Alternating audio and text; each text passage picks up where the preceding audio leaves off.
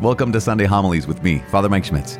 I hope today's homily inspires and motivates you, and I also hope that it leaves you hungry for the one who gave everything to feed you.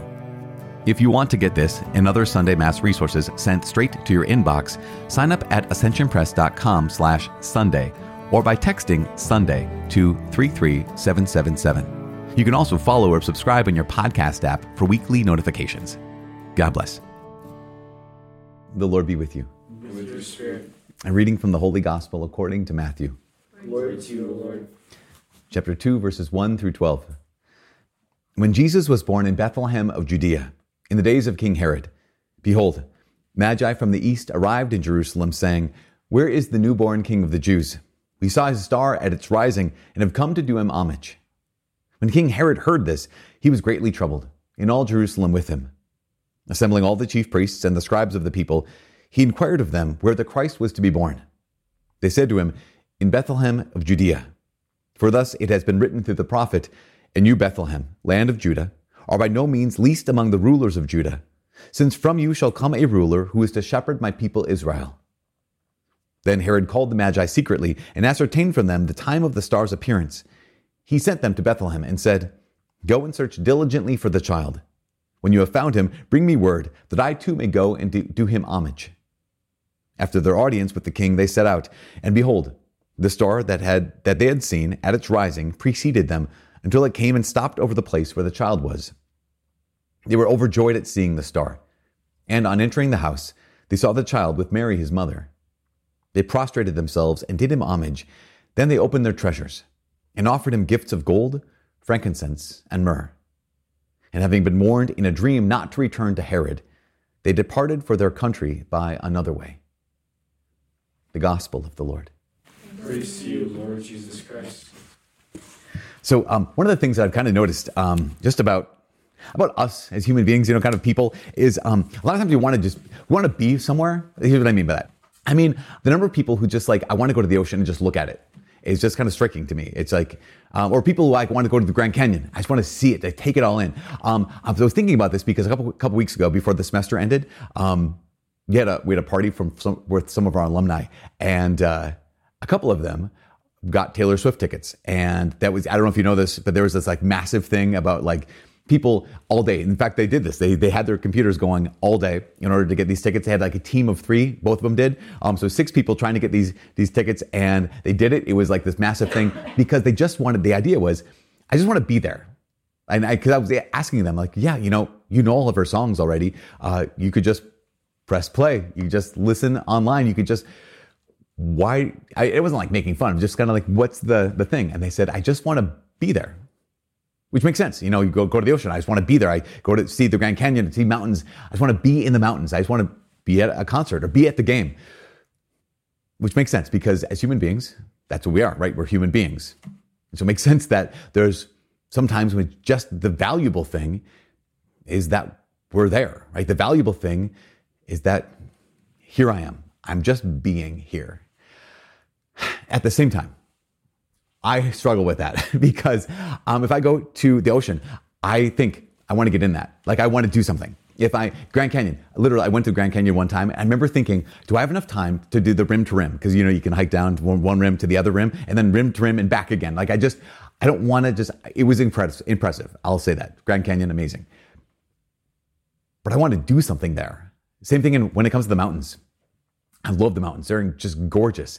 But every time I see a mountain peak, I think, can I get up there? I want, I want to do something. And, and so again, I know that I'll say this too. At every concert I've ever been to, I always think like, what if like one of their singers drops out? Like they'll need some help and I'll, I'll be the person to help them. It could, because it's one thing. I also have a highly inflated sense of self. Um, you know what I'm talking about.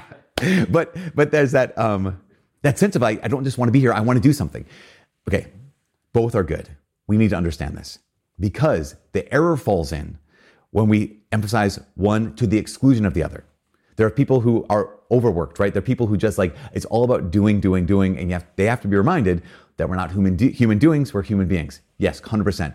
At the same time, while we are human beings, we're made to do. Like we're, we're literally, the way that God made us is to do to do a lot of things, to, where He made us to create. He made us to build. He made us to fix things. He made us to work. He made us for so many things. The biggest thing God ever made us for is at the heart of our identity. It's the, actually the heart of His identity. The biggest thing God ever made us to do is to love. I can be in love, 100% gift. But to choose to love, that also is a gift. And so, so while we have our beings, we're called to do many things. And the primary thing we're called to do is we're called to love. And so we've said this many, many times. The church has defined love as love is willing the good of the other. And so whether I love a stranger or whether I love my mom or if spouses love each other, it's not just romantic feelings, not just feelings of affection. It's choosing to do something. It's choosing to will that good, the good of that person. So that's that's massive. That's how we love. When it comes to God, we're made to love God above everything, above everyone. We're made to love God. But here is the question if love is willing the good of the other, how do we love God? Because God is goodness itself. God doesn't need us at all. I don't need to. If I will God's good, what what it, I can't add to His goodness. So what is it to love God? Well, we can love God in three ways. One is, St. John talks about this, not today, but he talks about other places in the Bible. He says, um, we can know we love God if we take care of our brother and sister. If we love the people around us, we love the people that need our love. They need our attention. They need our help. When we love them, we're loving God. That's one. We love God by loving the people we see, our brother that we see, our sister that we see. The second way we love God, we love God by obeying Him. Jesus said this you can't claim to love God and not obey his commandments. The way we the way we love God is through obedience to his commandments. And so if I'm ever questioning, like, do I love, really love God enough? What I have to do is I don't just look at how I'm feeling, I have to look at how I'm acting. Am I choosing to obey him? So I can love God by willing the good of the people around me who need love. I can love God by obeying him. But the third way we love God, it's, a, it's an extension, ex, expansion, extension of obeying him. We love God when we worship God. We love God when we worship God as He has asked us to worship Him. And this is the key thing. We love God when we obey Him by worshiping Him as He's asked us to worship Him. Because we have to understand, you probably know this already. I've said this many times, I'll say it again today on the Feast of the Epiphany. The heart of religion is not our creed, although our creed is really important. And the heart of religion is not the moral life, although the moral life is very important. The heart of religion, every religion around the world, the heart of religion is worship. The heart of religion is worship, is, is that sense of what do we give to God? And that's why the key thing is this the heart of worship is not feelings. The heart of worship is not simply uh, doing anything. The heart of worship is going to be sacrifice. It's always going to be sacrifice. This is the heart of worship, which is the heart of religion, which is the heart of what it is to love God. Sacrifice. Why am I bringing this up on a day like today? Well, I'm bringing it up on a day like today because the Feast of the Epiphany, what do you have? You have the first people who ever worshiped Jesus Christ incarnate on this, on this earth. You have the, the Magi, right? They journey from afar and they bring Jesus gifts and they offer those gifts. That's a sacrifice. And those gifts all mean something. I, of course, you know, we have gold, frankincense, and myrrh. And so theologians have said many, many times that the gold is a symbol of Jesus being worshiped as, as king uh, that the frankincense is a symbol of Jesus being worshiped as priest who offers incense. The myrrh is a sign of Jesus' inevitable death and his being anointing at death, anointed at death. That he's ultimately going to be not just the priest who offers the sacrifice, he's going to be the victim who offers the sacrifice, who's being offered in the sacrifice. These three magi, these three gifts, that come before the Lord God incarnate. They worship him. They bow down, they prostrate themselves before him, and they offer a sacrifice. And this is, this is absolutely going to be so essentially critical for every one of us because the heart of religion is worship and the heart of worship is sacrifice. You know, um, a little while ago, I had an interview with a, a, a newspaper, and the the author of the newspaper is a Catholic and great great guy uh, as far as I know. and uh, he asked the question. He said, "Have you noticed that because of COVID, fewer people are returning to in person Mass. And I talked about how super important that everyone uh, gets back to Mass. If they can be at, at, at Mass at all, then they need to be at Mass, obviously. And he said, Yeah, I know that because he says, because the point is you need to receive the Eucharist. You can't just watch Mass online because the point is to receive the Eucharist. And I had to stop and say, actually, no, that's not true. One of the points, one of the gifts of the Mass is we get to receive the Eucharist. Yes, 100%. I mean, Jesus made it very, very clear that unless we eat the flesh of the Son of Man and drink his blood, we don't have life. So, yes, very, very important to be able to receive the Eucharist. Absolutely. I'm not going to deny that. But the point of the Mass is not to receive Holy Communion. The point of Mass is to offer the sacrifice of the Son of God to the Father. The point of the Mass is to have this, this sacrifice, but the sacrifice of the Last Supper and the sacrifice of Calvary, which are brought into one here at every Mass, is to offer that sacrifice to the Father. The whole point is to love God, which means the whole point of our lives is to go to Mass. The point of our lives is to worship God by offering the greatest sacrifice any of us could ever possibly hope or even imagine we could be part of. And that's why we're that's why this feast of the Epiphany is all about worship. And it's all about sacrifice. It's all about what we do every single Sunday and every single day in so many Catholic churches. We recognize, we recognize this. We recognize that I'm not loving God. If I know that He has asked me, commanded me, in fact, to do this in memory of Him, to offer this sacrifice in memory of him, to offer himself, united with the ministerial priest, to the Father, and I stay away. We're made to love. The biggest thing, the best thing, the primary thing we're called to do, made to do, is to love. The one we're called to love beyond anyone else is God Himself and the way He has asked us to love Him. Yes, serving our brothers and sisters. Yes, obeying His commandments. But this particular commandment of do this in memory of me is the critical thing that makes all of the difference in the world. Makes all the difference in the world. But the question is, does it make the difference in my life? Here's what I mean. I think a lot of times we show up to Mass and we leave unchanged. We show up to Mass and we leave the same as we walked into Mass. It's, it's, this is supposed to make all the difference in the world, but it doesn't even make a difference in my life. Because again and again, it might not be my fault, might not be your fault, but it might be that we just didn't expect that anything would happen. Didn't expect that anything should change. I went to Mass, checked the box, now I'm leaving. But how could we possibly come into contact, to encounter the true and living God and not be somewhat changed? In fact, the Magi, what does it say? It says they offered their gifts, gold, frankincense, and myrrh, and they were warned in a dream. So they departed for their home by another way. And I got to tell you, saints and people in the church for years have read that, for 2,000 years, have read that and said, yes, that's what's supposed to happen.